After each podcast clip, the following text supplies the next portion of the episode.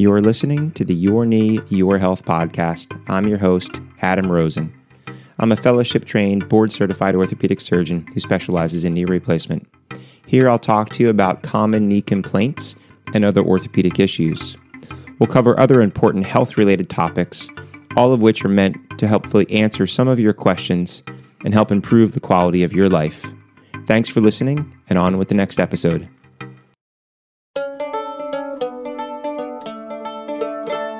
Hello and welcome back. This is Adam Rosen, and you're listening to the Your Knee, Your Health podcast. In today's episode, I want to actually give you a little educational piece on something called claudication. Um, so, claudication is a term that we use to actually describe two different diagnoses, but patients may present with very similar complaints. So, this is a person that comes in, maybe they have a consult to see me for knee pain. You may be going to see your primary or a different doctor, depending on where the complaint bothers you. And typically, it'll either be on one leg, um, commonly if it's what we call vascular claudication or due to a blood vessel problem, or symmetrically in both legs if it's something that we call neurogenic claudication. So, what'll happen? Somebody may come in and they'll say that my legs feel heavy, or they'll rub their thighs, it may feel weak. Um, one of the more common complaints is people will say with a certain activity, say like being on a bike, they can do a pretty good distance, but standing and walking, they can't go so far. Or what they'll notice is that around the neighborhood or on the block, they will have the exact same distance and then have to sit and stop. So, what causes these problems? So, let's talk about what's called vascular claudication. So, vascular, this is actually due to a blood vessel problem, and this is typically due to an artery problem. So, this may be seen in anybody, uh, but commonly patients may have a history of smoking. They may have already had a history of having heart attacks and stents. So, they already have some problem with their blood vessels. Maybe their cholesterol levels are high. And then what happens is they start to notice that one leg may feel weak or the muscles get tired. Occasionally, in a man um, or a woman, if they don't shave their legs, you might see the hair pattern change. And that usually starts at about the mid shin down, where you look at the other leg and above that, and the hair pattern's normal, but they've lost their hair. Now, if it's severe, the foot, toes, ankle area can look very red. It can be even start to get blue and dusky. And, you know, severe problems would be if it was completely neglected, actually, a gangrenous toe or a gangrenous foot. Uh, but typically, people present a lot earlier than that. So what'll happen is somebody can presents with, you know, foot pain, calf pain, knee pain, thigh pain. And when you examine their joints for me, you know, their hip, their knee may be normal or normal for their age. They may have mild arthritis, but it's not really the symptom. And they'll describe when I exercise, I walk 100 feet, 500 feet, and this leg or muscle gets tired, it gets weak, it gets painful and then they have to sit for a certain period of time, may even be as short as 30 or 60 seconds, but sometimes a few minutes, and then they can get up and they can walk the same distance again. So I'll examine the leg, and again, sometimes you see those obvious changes where the hair pattern changes or the color changes. The, the leg just looks more red or more dusky than the other leg. But then typically, when we check the pulses, you don't feel any pulses in the foot or around the ankle. Or if you do feel the pulses, they're extremely weaker than the other side. So this is typically what's called vascular claudication. And the way to really test this for sure is setting somebody up for an ultrasound. So this is not an ultrasound to look for blood clots in the veins, but this is an ultrasound that looks at the blood flow in the arteries. And it can tell us throughout that leg whether or not there's a complete blockage or whether or not there's a partial blockage and it can do some additional measurements to let us compare to normal or to the other side so we have an idea of what that leg does. What's also really helpful is sometimes they'll do the test and have the person exercise. So we have a pre exercise, basically an at rest measurement of how much blood flow, and then an after exercise measurement. So how this is treated really depends on the severity. I would typically refer these patients, if I made the diagnosis, onto a vascular specialist. And occasionally, if the symptoms are mild, and the blockage is not severe, they may treat it with activity modifications or health modifications being a small amount of exercise or quitting smoking. Or if their cholesterol is high, they might put you on a medicine to lower your cholesterol. And there are some other medicines that can thin the blood or prevent blockages from occurring or dilate the blood vessels, and that may help those symptoms. In severe cases, the surgeons may talk to you about a surgical operation, such as putting a stent in to open up that vessel that's narrowed or blocked to let the blood flow through.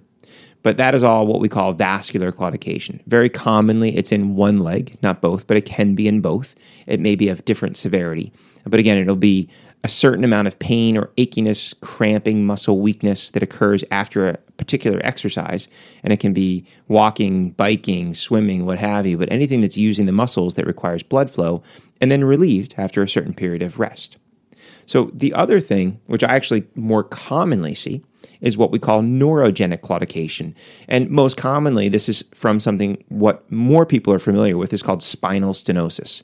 So people know about if I have a problem in my back and I blow out a disc, they'll talk about a disc herniation. Well, that disc blows out, it presses on a nerve, and there's very specific pain in the distribution of where that nerve travels, what area of the body those nerves innervate, and sometimes it can cause muscle weakness.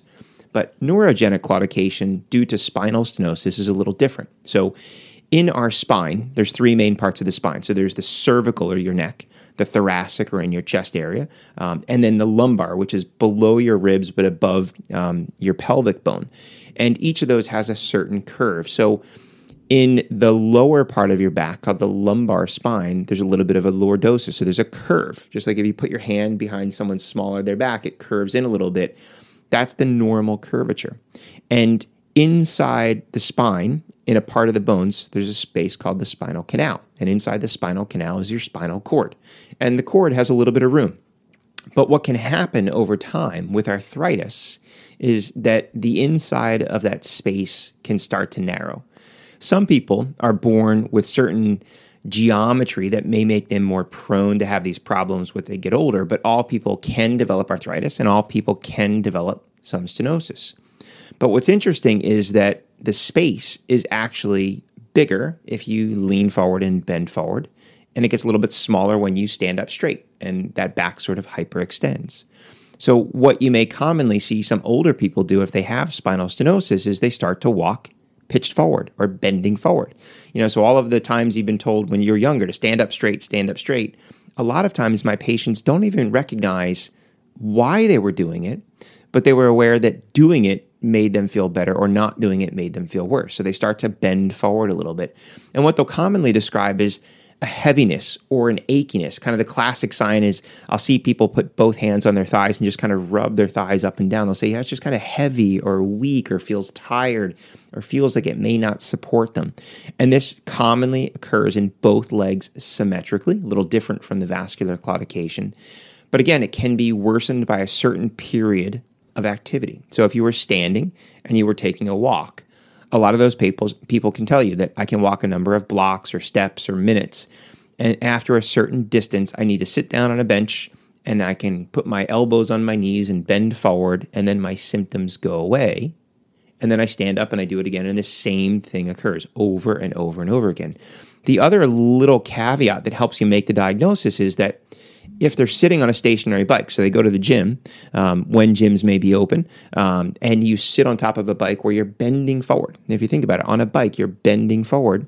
So you're actually opening up the space. They'll say, no, I, I can bike for an hour. You know, I can bike. I never get any symptoms, but as soon as I stand up and walk, then I get these symptoms. That's almost like a classic symptom and history taking that lets me know most likely this person has neurogenic claudication are due to spinal stenosis. So, again, this will be both legs. It's a pinching or narrowing of the spinal canal, which can pinch and narrow the spinal cord, which can cause these leg symptoms. Now, again, there are rare instances where it's severe. So, vascular claudication, if you have a complete blockage, you know, pain can lead to gangrene. That's a, an emergency. You go to the, the hospital, you go to the emergency room. You know, with neurogenic claudication, it's rare, but you can get a severe pinching or narrowing um, of that cord. It can cause paralysis, loss of bowel or bladder. That's a go to the emergency room right away, emergency. That's rare and that's late. Um, so, more commonly, when we take a history and you examine a patient, usually the exam isn't terrible uh, most of the diagnosis is made based on the history and talking to the patient and when and how their symptoms have affected them. And the best way to diagnose this will start with the exam and then followed by x rays.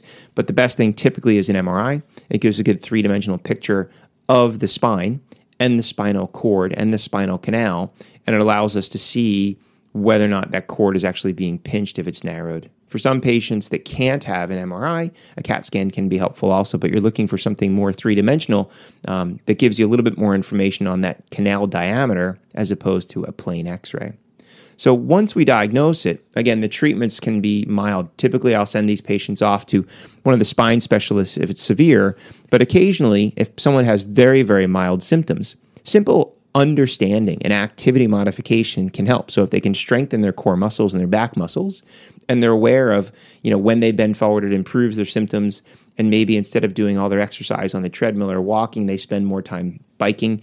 Um, those things are things that open up the space and may relieve the symptoms. Um, if things are severe, you know, then I'm sending patients off to the spine specialist where they may talk to them about additionally um, with medications is possibly doing injections of cortisone to reduce inflammation or as a last resort surgery in the patients who have severe symptoms. And all of those other first line treatments second line treatments have really failed to improve the symptoms. So you know i hope if you've been having pain or maybe you were diagnosed with one of these claudication and you didn't really understand exactly what it was or why you had the symptoms or what the the treatments were. They didn't really explain why they did what they did. Um, this may help that because it's nice. I really enjoy it when patients come in and say, you know, my my doctor sent me to see you for knee pain, hip pain, but I was, you know, researching and talking to my friend, and I think I have, you know, neurogenic claudication, which is great. They did the research, um, and sometimes they're right. But you know, we're looking at vascular claudication, narrowing of a blood vessel,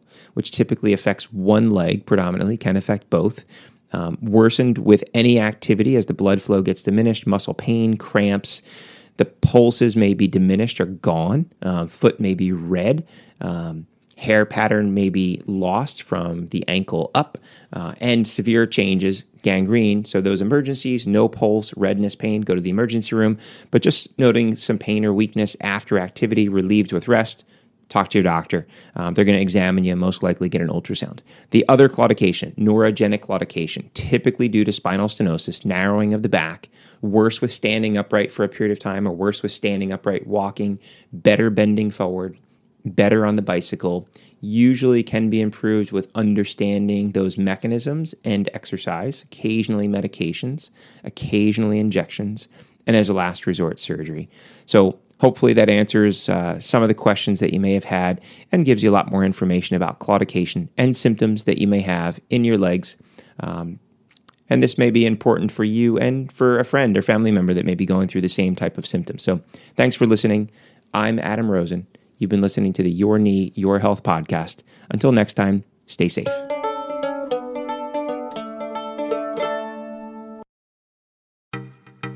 Thanks for listening to the Your Knee, Your Health podcast. If you've not already done so, please subscribe so you'll be notified of future episodes. And if you enjoy what you're hearing, please take the time to leave a review. It helps other people like you find the show. I'm your host, Adam Rosen, and until next time, stay safe.